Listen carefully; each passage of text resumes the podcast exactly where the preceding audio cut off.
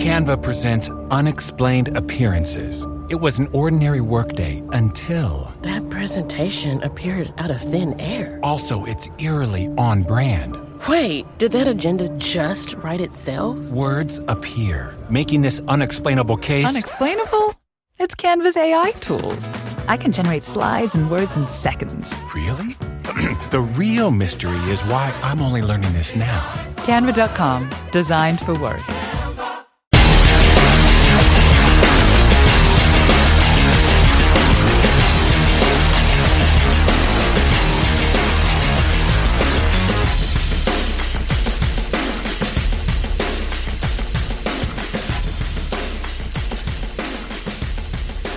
Hey, Bengals fans, Anthony Cosenza with CincyJungle.com and the Orange and Black Insider Bengals podcast. Week 17 is in the books. The 2020 season is in the books. Not exactly the way that the Cincinnati Bengals wanted to ring in the new year. And they bring their old foe to town, the Baltimore Ravens, and get shellacked to the tune of 38 to 3. The Baltimore Ravens sat many of their starters by the time the fourth quarter commenced and the Bengals were completely outmatched throughout this entire game. And they end the season 4 11 and 1. So, look, Baltimore's in the playoffs now. They finished the season 11 and 5 earlier today um, as well. Cleveland beat Pittsburgh, so they are in, and Pittsburgh already won the division. So now you got three AFC North teams of the seven total teams making the playoffs in the AFC. They're all coming from the AFC, of course. The lone one not making the playoffs are our Cincinnati Bengals. They finished 4 11 and 1, as I said. And now there appears to be more questions and answers. This was a thorough, thorough dominating uh, domination by the Baltimore Ravens. Just a thorough domination today by the Baltimore Ravens. Usually I get to the stats later. We're going to do the stats first, and then we're going to get to some talking points after at the back end of the show, and we'll uh, we'll end it there. Uh, again, I'm Anthony Cosenza with CincyJungle.com. Happy to have all of you with us, whether you're joining us on our Twitter account at BengalsOBI, live on Cincy Jungle's Facebook page, or on our Orange and Black Insider YouTube account. Thanks for tuning in. Hope you had a safe, happy, healthy new year. Hope things are better ahead for sure. But, uh, you know, at least in terms of the Bengals and, and what happened for us in 2020. But hope you all had a good New Year's. Let's get to some – stats and all of that good stuff before we get to some talking points, rumors, etc. Um, this is the score page from NFL.com, and here are some stats. If you look to the right side of your, your the screen here that I'm sharing, Lamar Jackson only threw 18 passes, guys. 10 of 18, 113 yards, three touchdowns. He did have the interception. Akeem Davis Gaither grabbed his first interception of his career. And then you had Tyler Huntley come in, uh, throw just one pass completed for eight yards, a lot of running. And this, you know, I, I know we love passing the ball. I know it's a passing league. I know the Bengals just drafted Joe Burrow, but this time of year in this division, where all of the venues are outside in the AFC North, the weather's not so great. There is value to running the football, and I think the Baltimore Ravens really taught everybody a lesson about that today. Uh, there is value in running the football. I know the Bengals are a lesser opponent. I know they're banged up, but um, I mean, they came in and absolutely ran the ball down the Bengals' throats. So much so, in fact, that it was the most rushing yards ever given up by the, a Cincinnati Bengals defense, and the fourth most. Uh, if you saw that graphic on the on the telecast today, the fourth most rushing yards given up by any defense since 1950 in NFL history. So, a historic performance by the Baltimore Ravens rushing attack or the Bengals defense, depending on how you want to look at that one. J.K. Dobbins have a day 13, 13 carries, 100, uh, 160 yards, two touchdowns, at 12.3 yards per carry average. Had no answers for him. The Bengals defense had no answers for the RPO game that uh, Lamar Jackson and, and the Baltimore offense was throwing at him. No, no answers for the option game. Um, you see, J- Lamar Jackson almost had 100 yards on the ground himself, 11 carries, 97 yards, close to nine yards per carry. A maddening, maddening day trying to cover him and, and corral him, and not a great day by the Cincinnati Bengals defense after having such a great uh, day the first time. Only held him to two rushing yards, I believe, in that first go round. 97 yards today. So uh, Gus Edwards, another five yards per carry, 12 carries, 60 yards. Mark Ingram, nine carries, 39 yards, four and a half yards per carry for him, basically. Devin Duvernay, 22 yards on an under uh, end around, and uh, Justice Hill having 21 yards on two carries. So they absolutely ran the ball down the Bengals' throats. And then look, I mean, there's just a lot of pedestrian work in the receiving game by the Baltimore Ravens. Nobody over 43 yards receiving because they didn't have to. They didn't have to. And then, of course, you see Marquise Hollywood Brown there getting the two touchdowns, two touchdown catches from Lamar Jackson. Rough, rough day for Brandon Allen after having a career day. The FedEx Air Player of the Week last week absolutely fell on his face this week. Two interceptions. You see that. Look at all the passes defended. Um, I mean, there there was just contested ball after contested ball, and there's eight passes defended that I'm counting, by the way, uh, by these by these players listed there. So uh, you know, just a rough, rough day, and nothing was really as ugly as the floater interception that he threw to a wide that should have been to a wide open AJ Green when the game was well out of control. Um, you know, just just an ugly, ugly game and an ugly performance by the Cincinnati Bengals. Offense, defense, even special teams didn't. You know, Kevin Huber shanked a punt. They didn't do much in the return game. We'll, we'll talk more about that. Um, you know, this the sacks weren't really an issue this time around. We know that the Baltimore Ravens kind of have an issue of rushing the passer without blitzing a lot of players. Um, that's that's what got Joe Burrow into trouble last uh, last the first time. Um, you know, they, they blitzed a lot of players and that they were able to do that. But uh, you know, Brandon Allen was able to escape a lot of pressure today, but um, you know, he was running around and wasn't able to make the plays that he had been making in his previous starts. So um, let's look here at the Bengals side of things. Brandon Allen finishes the day six of 21 for 48 yards and two interceptions. So now, and this will be a theme that we'll talk about in a few minutes, but these are some of the things now where you started to feel good about progress that had been made, both as a team, as the coaching staff, as individual players, etc. You started to feel good about some things heading into 21, and now you have a performance like this and old questions you had three weeks, a month ago are now resurfacing. So that's, I mean, this performance here, I, I, think we were all very comfortable with Brandon Allen having the leg up on the backup quarterback job going into 21. And then you see a performance like this in the division. And I mean, I know Tee Higgins left the game, but I mean, six of 21 for 48 yards and two interceptions. That's just an unacceptable performance. It really is.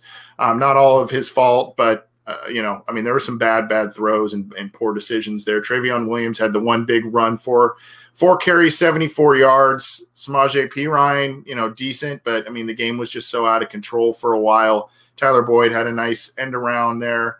Um, you know, Gio Bernard, three three carries for seven yards. That's not doing it. Um, so just an abysmal day on offense here. You can see here nobody if it was if it was bad, if it looked pedestrian in terms of nobody eclipsing 43 yards on the Baltimore side of things, check out check out the Bengals side of things on the receiving end. 21 yards by Cethan Carter. That is your team leader. Um, in terms of catches, two catches by Drew Sample was the most receptions by a Bengals player and uh, just an absolutely abysmal, abysmal performance by the Bengals.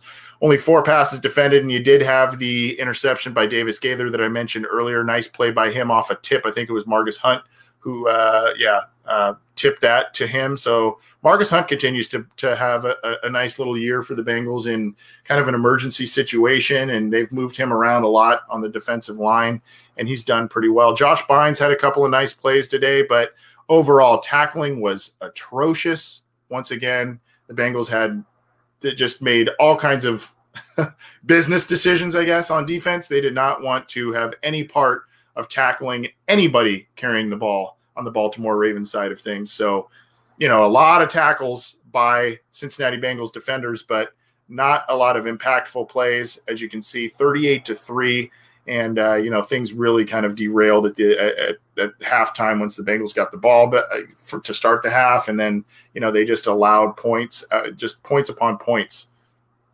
uh, by the by the Baltimore Ravens. Let's go here. This is some more team stats, and this is just to share the love. We're gonna we're gonna pull up the ESPN page. This says a lot, folks. Look at the first downs: twenty-four by the Baltimore Ravens, 10 by the Cincinnati Bengals today. Uh, third down efficiency, Baltimore was 11 of 17 and one of two on fourth down. The Bengals were one of nine on third downs today. One of nine. Total plays, 73 total plays by the Baltimore Ravens, 40 for the Cincinnati Bengals, almost doubled them up. Total yards, look at this one 525 yards by the Baltimore Ravens to the Bengals 195. This is this is 90s esque, guys. This is 1990s lost decade uh, type of stuff that we're seeing here. Um, same amount of drives, which is interesting. Uh, look at the yards per play 7.2 by the Baltimore Ravens, 4.9 by the Cincinnati Bengals. Um, and then the passing yards 121 to 48. I mean, that wasn't the tail of the tape. Here's what it was the 404 404 yards of rush uh, rushing yards on the ground by by the Baltimore Ravens to the Bengals 147. 404 yards. Unbelievable. As I said, fourth most in NFL history since 1950 that a defense has allowed and the most in Bengals franchise history that they have allowed. So, uh, look at the yards. Interestingly, look at the yards per rush uh, 7.5 to 7.7. The Bengals actually averaged more yards per run, um, but on far less. Look at this 54 attempts for 404 yards. Absolutely ran the ball down the Bengals' throats. Um, and then they were successful on three or four red zone tries. The Bengals 0 for 1 in that unbelievable interception that Brandon Brandon Allen threw to AJ Green.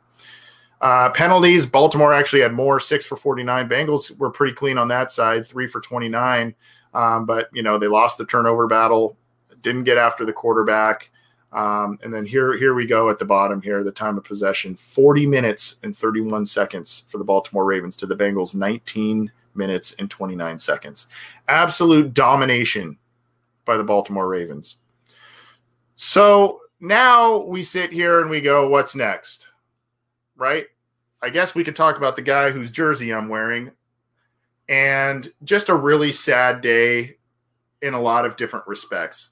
Most likely, in, in all likelihood, AJ Green's last last day as a Cincinnati Bengal, last game as a Cincinnati Bengal, didn't have an effect because of the quarterback play um, and because of the defense.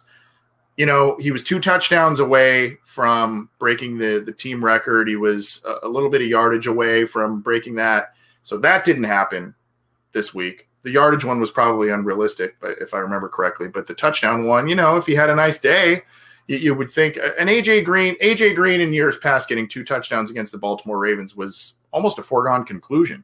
So, you know, you kind of hoped that maybe there was he would get a franchise record on his probable way out of Cincinnati. You had Tee Higgins coming into this needed one catch, needed one catch, and needed about 90 some yards, which he had been kind of around that yardage amount over the past handful of games to set some rookie marks for the Bengals, get get get himself a 1,000 yard season, set the franchise mark for catches. He gets hurt right away, and it was on a big play. There was a penalty on Mike Thomas, so he goes down with a I think a hamstring tweak. Doesn't doesn't play the rest of the game. He doesn't. The little things we didn't even get the little things. Even you know, win would have been a big thing, but we didn't even get the little things, the little milestones that we were looking for. Um, and then you know you've got others that probably aren't aren't going to be here next year. Geno Atkins, um, you know, and some others. So you know, uh, even even the little milestones that we were kind of clinging to to kind of feel good about things going into 21, um, they, they, didn't occur today, which was which was just a shame, just an absolute shame. Uh, that's I mean, that's kind of all there is to say about that. Um, I, I, will say, if we were, we're going to kind of talk about AJ Green and move on, hell of a hell of a Bengals career by AJ Green. I know the last few years have been frustrating for him, for the team, and for fans because of all the injuries. He can't really help that stuff. Um, I know this year was just it was just kind of a shame how everything played out this year. You kind of granted he was healthy in the entire season, but there were times you wondered if he was a little tentative. There were times if you were if he had injuries kind of in the back of his mind. Um, there was a lot of bad plays that he could have made and, and, poor throws by Joe Burrow, by Brandon Allen, by Ryan Finley.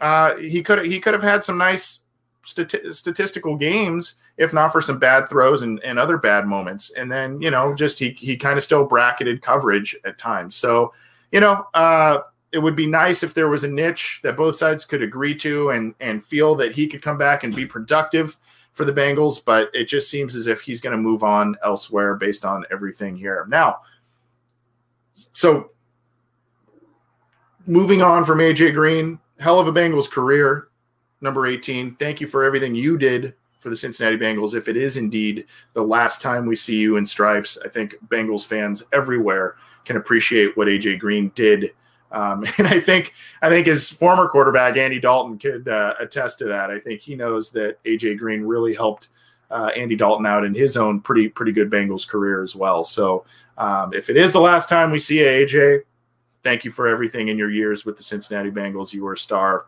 uh, as other preceding receivers. Um, you you took the baton, man. Canva presents stories to keep you up at night. It was an ordinary workday until. The Singapore presentation is at 3 a.m. The office was shocked. But that's when we sleep. Maya made it less scary with Canva. I'll just record my presentation so Singapore can watch it anytime. Record and present anytime with Canva presentations at canva.com. Designed for work. With threats to our nation waiting around every corner, adaptability is more important than ever. When conditions change without notice, quick strategic thinking is crucial. And with obstacles consistently impending, determination is essential in overcoming them. It's this willingness, decisiveness, and resilience that sets Marines apart. With our fighting spirit, we don't just fight battles, we win them. Marines are the constant our nation counts on to fight the unknown. And through adaptable problem solving, we do just that. Learn more at marines.com. Hey, it's Kaley Cuoco for Priceline. Ready to go to your happy place for a happy price? Well, why didn't you say so? Just download the Priceline app right now and save up to 60% on hotels. So, whether it's Cousin Kevin's Kazoo concert in Kansas City, go Kevin, or Becky's Bachelorette Bash in Bermuda, you never have to miss a trip ever again. So, download the Priceline app today. Your savings are waiting. Go to your happy place for a happy price. Go to your happy price, Priceline let's talk about the coaches. Let's transition and talk about the coaches because coming into this week, at least Jesse of the Athletic dropped a report late this week saying, you know, there's going to be some some shakeups. Basically, the front office kind of sounded like they forced Zac Taylor's hand and saying, if you're gonna, we're gonna keep you. We have faith in you, but you you got to get rid of some of these these guys. We gave you free reign to bring in quote unquote your guys, and they're not cutting the mustard and it sounded like it was going to be Jim Turner, sounded like it was going to be Nick Eason, and it sounded maybe a couple of other, you know, lower assistants in there. Darrin Simmons appeared to be safe. Lou Anarumo, uh, his name wasn't mentioned, though, you know, people wondered. And of course, it sounded like Zac Taylor was going to be retained, at least in kind of a prove it year in 21. Now, with this performance, here, here's the thing, okay? I think all of us, or or a lot of us that said the thing that was going to keep Zac Taylor around, the thing that was going to keep Lou Anarumo around in 21 was the effort level that we saw in these past two wins against Houston and against Pittsburgh. The attitude, the playing hard for the coaches, no quitting, um, the fire, all of that kind of stuff. They uh, we, we kind of felt like, hey, you know, these guys are still playing. It's a depleted roster because of injuries, because of COVID, because of all kinds of things. We know that it's been a challenging first two off seasons for Zac Taylor and his coaching staff. We know all of that. But uh, you know, uh, we kind of felt like, you know, these two wins, maybe they're turning a corner. You're hopefully going to get Joe, Joe Burrow back in week one. And then here you go. Um, you know, it, it, may take a little bit for him to kind of get back up to speed because of his injury, but you start, you were hoping to feel a little bit better, maybe a squeak out a win here uh, against Baltimore. And then, you know, you're really feeling good about some things. Well, this was an absolute just uh, 180 from the performances that we saw the past two weeks. Absolute 180. And, uh, you know, the effort level wasn't there. The willingness to tackle was not there on defense. The execution wasn't there. Even some of the, the game plans and the play calls, I think there was a fourth and one um, where, the, where the Bengals could have, you know, you're four at the time, you're 4 10 and one and Zac Taylor goes for a field goal, which ended up being the team's only points. Um, and and that's that's it. I mean, you didn't go for it if, on a 4-10 and 1 record. Probably could have or should have. And I mean, I, I don't know. Uh, this, so there's a lot of questions now. The defensive coordinators unit gave up the most rushing yards in franchise history. And as I mentioned a couple times now, one of the most ever in NFL history, at least since dating back to 1950. So, w- what's next? Well, I know a lot of you, uh, or some of you, aren't the biggest fans of this gentleman um, for a variety of reasons. Uh, but here is here is Mike Florio. I apologize for the video um, making some noise there. Here, this is from Mike Florio of Pro Football Talk. Will the Bengals bring back Zac Taylor? This is as of a quarter, uh, quarter to four Eastern. So this was before the end whistle of the game. So if you see here, um, there are coaching jobs that are wide open. Here's here's this was an interesting one. In Cincinnati, a definite quote "we'll see" vibe has emerged this weekend. Although NFL media has reported that Zac Taylor is expected to return, there's a rumor making rounds that Taylor could be out. He's going to finish his second season with a record of 625 and 1 and on his watch, rookie quarterback Joe Burrow was battered and bruised before suffering a serious knee injury to the extent that the Bengals entered today's game undecided about Taylor. The team did l- little to save Taylor. Um, working in Taylor's f- favor is the Bengals have a long history of not paying coaches to not work. Marvin Lewis was an example. Um, and that this would be the case for Zac Taylor if they let him go after this year. Um, working against Taylor is the possibility of reuniting Burrow with former LSU offensive coordinator Joe Brady, who currently serves as offensive coordinator in Carolina. The Bengals may need to move now or risk seeing Brady get serious consideration for a head coaching job elsewhere. So this could be nothing more than, you know, Florio kind of spinning some wheels, but he seems to have some sources in league circles, whatever that may mean, that uh, this performance today may call things into question for Zac Taylor. I don't know how much I believe that based on some other things that we've been seeing, but I thought it was very, very, very, very interesting about the, the what was said in that piece. Now, I, I tend to think that that Zac Taylor will be back I do think that he will be back, and I think that the team will probably point to the two previous wins as a reason why there's probably going to be a short leash and a hot seat. And what's going to happen is the Bengals are going to be pulling in the reins of probably freedom of decisions that they gave Zac Taylor. You know, they kind of gave him the keys to the castle in terms of hires and how he was going to navigate the draft and all that kind of stuff. I know Duke Tobin and, and the Blackburns have you know, major say in that too. But they kind of gave him the keys to the castle, and it's netted six wins and a tie in two seasons. So I, I, I foresee Zac Taylor being back, despite what Pro Football Talk is is saying. I just thought that was an interesting piece and something for Bengals fans to at least know about that it's that it's floating out there um, among the great reports by Elise Jesse and others that um, that are out there. And by the way, I think I said Elise Jesse's with the Athletic. She's with Sports Illustrated and the All Bengals crew. So I apologize if I misspoke there. But at any rate, that one is floating out there. And I think now, I think we know Jim Turner is going to be gone. I think we know, you know, a couple of these other assistants that are going to be gone. So the big conversation now, if you don't believe that Pro Football talk about Zac uh, report about Zac Taylor, I think the big talk now is what's happening with Lou Anarumo because – this for me, he's a hard coordinator to to gauge. There are a couple of performances like the one the first time around where the Bengals lost 27 to 3, but seven of those points in Baltimore, seven of those points came on a defensive return for touchdown, and the Bengals held Lamar Jackson to about two yards rushing.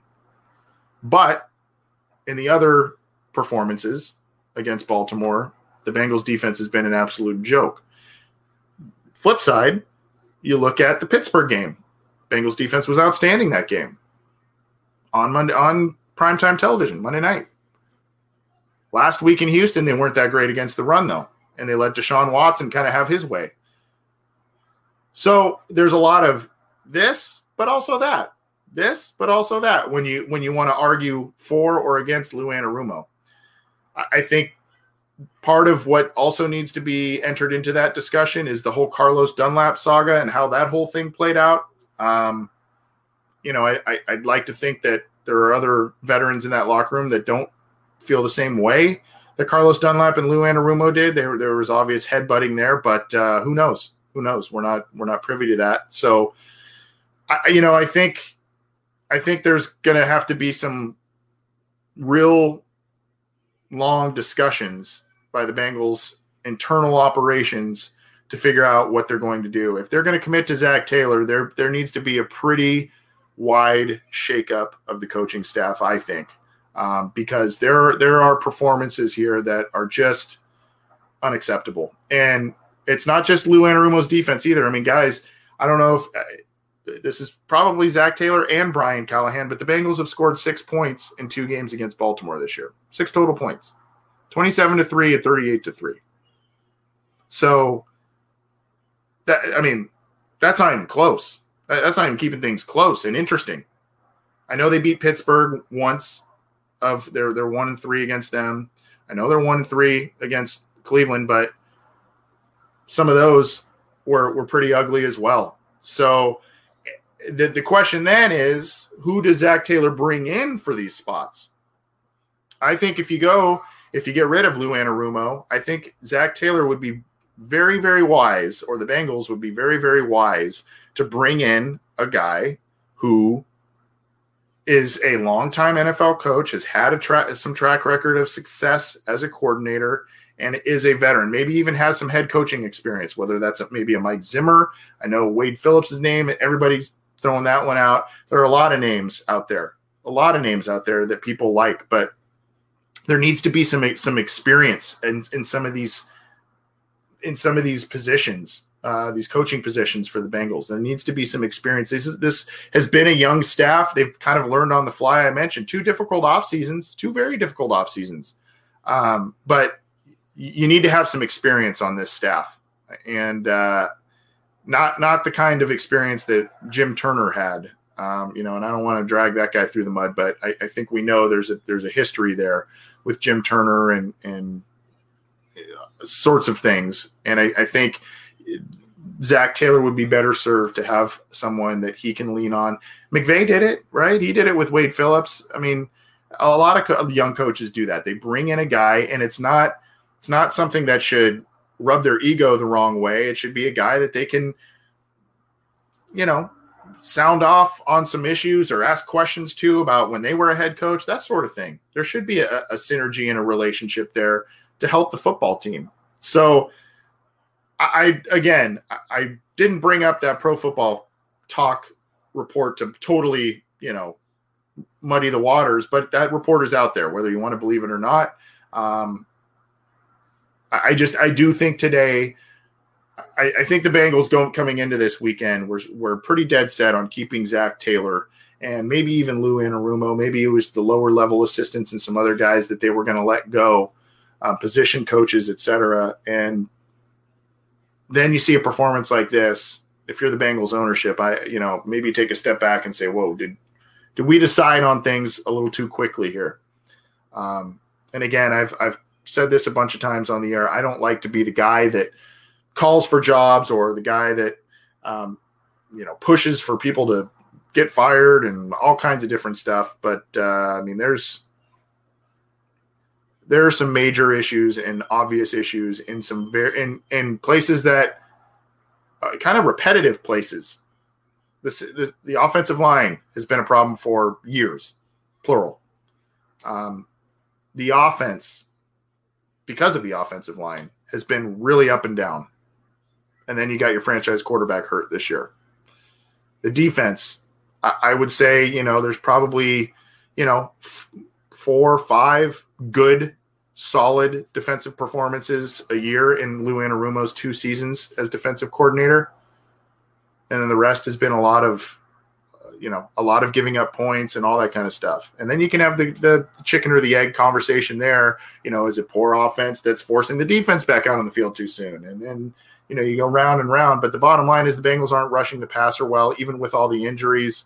They're not rushing the passer well. They don't force a lot of turnovers. That's been improved the past few weeks but um, you know there's a lot of there's a lot of issues on defense and uh, i think a lot of us who watch this on a weekly basis can see it. We're going to get out of here in just a few minutes. Uh, Russ Blackthorn, no, no way. Anthony should be the new coach. You don't want that, Russ. You do not want me to be the coach. I, I am, I am thoroughly not qualified, but I, I appreciate, even if it was a, a funny one, I appreciate the compliment. Um,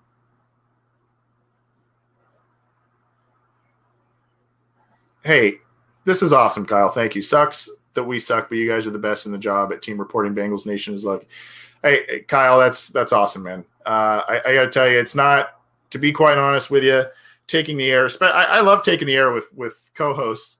Uh, you know, you get to kind of back and forth a little bit, taking the air, going solo, especially when you're talking about six wins and a tie over the last two seasons. It's not it's not easy, but uh, I appreciate the comp- compliment. Um, Michael Michael Flukas here for a guy who was to be tutored by an offensive phenom in the Rams coach. He's not very imaginative when his offense is in play.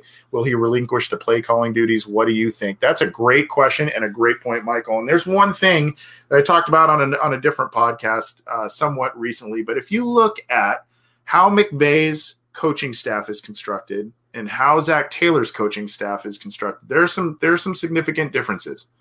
And there are, for instance, if you remember back to when Zac Taylor was interviewing for the Bengals job, there was another young coach from the Rams that the Bengals were interested in. I believe they interviewed him as well. His name was Shane Waldron. He was the passing game coordinator under McVay. He's kind of moved around a little bit. They still have a run game coordinator and a passing game co- a passing game coordinator on the Ram staff. Go look up their website. You can see. Now Zac Taylor's done a good job beefing up the Bengals coaching staff, and he's you know he's done he's added some some pieces there and some more staff pieces, but the Bengals are still underhanded in the scouting department, and you know I guess why I'm bringing this up and trying to answer Michael's question with that is if you're going to emulate at least some of or a good portion of the Rams model, the McVay model that has been pretty successful, you don't have to emulate every single little thing, but I, I would think that there are some pretty critical areas that you want to try and copy. And I think that if if a having a passing game coordinator and a run game coordinator worked for the LA Rams and Sean McVay to get them to a Super Bowl, getting them potentially to the playoffs again this uh, this year, you know, I, I, think that that's something you maybe look at. And I, think also this is also kind of an ego thing. Um, Zac Taylor probably needs to think about getting a, a, different. If he doesn't trust Brian Callahan to call plays or to at least co-call plays or what have you, he needs to find someone that he can trust on that on that front. Because look, if you remember, if, if you listen to a podcast we did a while back, we talked to Tim McGee, who does who's a vo- radio voice for the Bengals, and he does a lot of stuff, and he was obviously on their Super Bowl team. Very entertaining interview. I, I kind of asked a question basically is, you know, do you expect Marvin Lewis to be more successful elsewhere because he doesn't have to do all the things and manage so many different areas of a football team that a head coach uh, that a head coach normally doesn't have to manage around the NFL. And I think that Zac Taylor kind of came in, you know, young guy, hungry and ready to prove himself, and he's eager and he's ambitious, and he comes in and there's more there's more on the plate to be a, a head coach of the Cincinnati Bengals, at least from what we know and what we've heard, there's more on the plate. And when you're when you're a first time head coach, haven't even been an, a, a, true NFL offensive coordinator, you, he was an interim guy. When you're a first time NFL head coach, a young guy, haven't had a lot of experience in general coaching at the NFL level, you come in as a first time head coach, you assume play calling duties, and then you're overseeing all the other areas of a football team, which is what a lot of coaches do. But again, with the Bengals, there's just more. And go back and listen to that Tim McGee interview. He corroborates, you know, our theory on that. But um, you know, there's just more to it. And and I think that the play calling thing falls into, you know, just biting off a little more than he can chew right away. And you know, I think that's something that also needs to be evaluated this offseason. I, I really do. Um, Chris R- Risner. Uh, so who do we pick first? You know, I think the Bengals are still at number five. I, I should have done my homework before I took the air. I think they're still at number five there, based on everything that played out. Um, if someone wants to correct me there, we we will um, we can we can take a look at that. But you know, I think I, it, it, totally depends on who is there. Uh, based on this question from Chris, totally depends on who is there. Um, I think I think we'd all like to see Sewell, and, and this is what's funny too about the draft. Every every single year we hear it every single year. No way that guy's going to be there. No way. Absolutely no way. There, he's never going to be there. Don't even mock draft him. He's never going to be there. And lo and behold, every year. Now it's not necessarily in the top five, but lo and behold, there are people that drop and fall in drafts, and fans don't know why. Other people don't know why. The ESPN and NFL Network talking heads don't know why. Remember Andrew Billings? He was mock drafted to the Bengals countless times in the first round. They got him in the fourth. Um, so I mean that, that's just one example of of many, many. So it's unlikely that Penei will make it to number five or outside the top five, but there's probably three quarterbacks that are going to be taken within that top five, maybe a corner, maybe a wide receiver, and all of a sudden, if you're the Bengals, you have you have Sewell sitting in your in your lap, and you didn't think he'd be there. So I think if Sewell's there, you got to take that guy. I, I I get a little hesitant because he didn't play this last year, but from what you saw in the previous two years as a very young player, he's exceptional. He is exceptional. So um, I, I, think you take Sewell, but this team now we talked about AJ Green. Um, look, AJ Green's set to be a free agent. John Ross is set to be a free agent. Mike Thomas is set to be a free agent, and um, Alex Erickson is set to be a free agent. That's four wide receivers. So whether it's Kyle Pitts as kind of that flex hybrid, you know, um, freak athlete playing tight end, whether you, you, you get that guy as a pass catching option, or you know you wait till round two again, top of round two, top of round three for more options. This team's going to need pass catchers and they're going to need talent. You'll have Boyd, you'll have Auden Tate back. Um, you know, you got Tee Higgins coming back after a, really good rookie season from him. And, uh, you know, you're going to need to restock that cabinet. And I, and I got to tell you, I, I love Alex Erickson's story and, you know, undrafted guy and played a lot of years for the Bengals. But, uh, you know, I, I kind of have seen enough from the, the punt return stuff. And I, I think, you know, I, I think he's replaceable is, is what I'm saying. Like the guy, good character guy, you know, done a lot of good things for this team and was a really good story a handful of years ago when he made it. But um, you know, I, I, think you need to you need to restock that that cabinet, so to speak. Uh, so th- those are some areas to look. But I mean, again, edge rusher, you got to bring pressure and you got to bolster your offensive line. Those are two areas of critical critical need for any football team, and the Bengals seem to to need that. And also a sneaky need that not a lot of people are talking about is interior defensive line.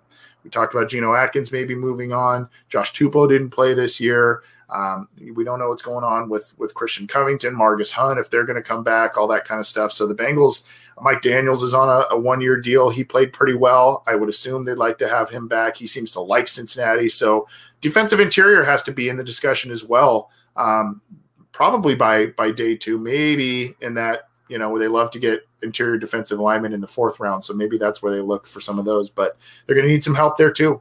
They're going to need some help there too. So that's kind of where I would look.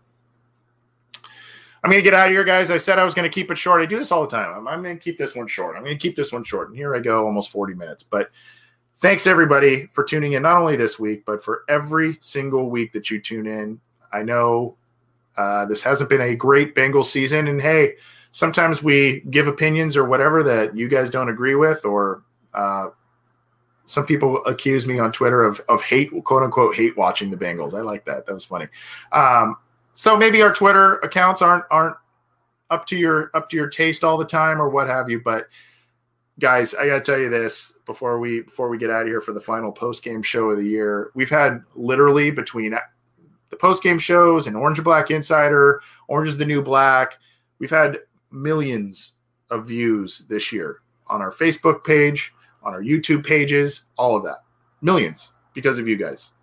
We've had hundreds of thousands of audio downloads throughout the year um, through multiple platforms, and uh, it's just flattering. It really is flattering that that uh, you guys tune in and uh, keep it to us. We try and be consistent. We try and give you a lot of material, and um, we hope you enjoy it. So, just from me and the rest of the gang at Cincy Jungle, thank you. Thank you, thank you for supporting our programs. Thank you for keeping it to the website. We are one of even though the Bengals haven't been very good and they're not one of the most popular teams in the NFL, Cincy Jungle performs as one of the best websites and one of the best podcast channels within the SB Nation network. So that's because of you guys, and we appreciate that. We appreciate that a bunch, and I hope that you all have a great new year. 21 is going to be it, guys. We're gonna we're gonna turn the corner in 21. I promise. And by the way, this isn't because I'm thanking you. This isn't telling you that we're not going to bring you more material. We've got a ton of material, a ton of guests, and all kinds of stuff. We're going to be better this year than we were already in 2020, and it was a great year for us. So stick with us. We appreciate it. Bengals lose 38 to three to the Baltimore Ravens in Week 17. They finished the season 4 11 and one. They have a top pick in next year's draft we'll see what happens with the coaching changes. You'll probably be hearing from us this week with some of that news too. So take it easy, everybody. Enjoy the rest of your weekend. We'll see you soon.